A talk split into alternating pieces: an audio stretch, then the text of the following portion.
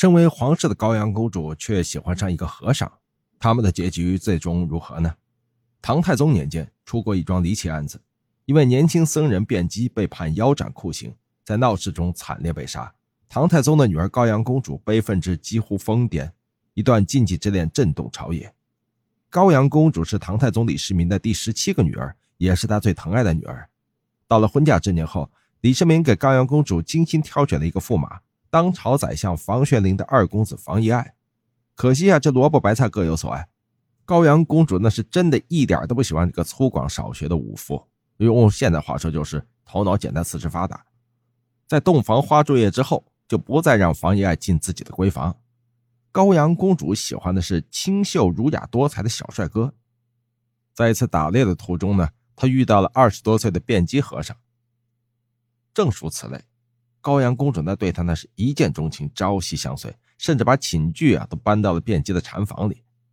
这辩机和尚也被公主的美貌和强大的攻势打动，禅心摇曳，最终与皇室公主有夫之妇缠绵在一起。这辩机和尚也不是一般的僧侣，他15岁出家，是著名法师道月的弟子，多年来潜心钻研佛学理论，高才博识，译业丰富，就是翻译事业丰富，那可是博学多才啊。曾经因为帮助玄奘法师撰写《大唐西域记》一书而名噪一时，就是《西游记》了，是吧？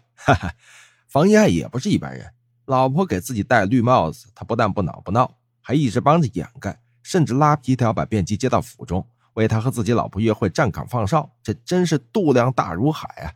当然，高阳公主也没亏待他，允许他和府中的侍女苟且来往，在父皇李世民面前还时常说房遗爱的好话。在外人看来，这夫妻俩相处的是很是恩爱和谐啊。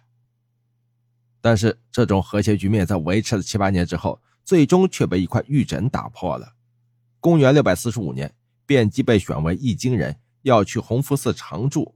临别的时候，高阳公主将自己的玉枕送给了他，想让他睹物思人，一直记着自己。没想到呢，几年之后玉枕被一个小偷偷走了，官府又抓获了小偷，审问之下寻物找人，辩机和尚被扯了出来。奢华贵重的女用玉枕与辩机和尚光秃秃的脑袋，这反差实在太大，官府一定要问个究竟。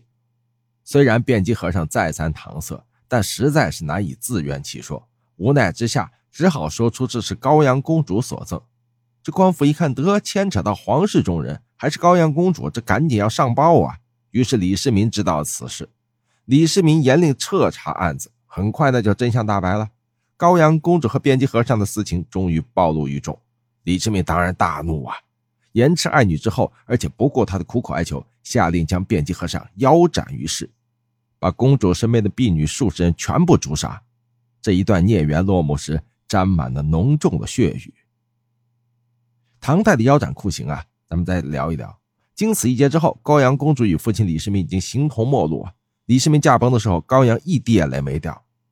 这情郎已逝，举世好像都是仇人，他的心变得冷酷异常。高宗李治登基后，他和房遗爱联络他人阴谋叛乱，事情败露后被李治赐死。为爱痴狂的皇室公主终于含恨而终。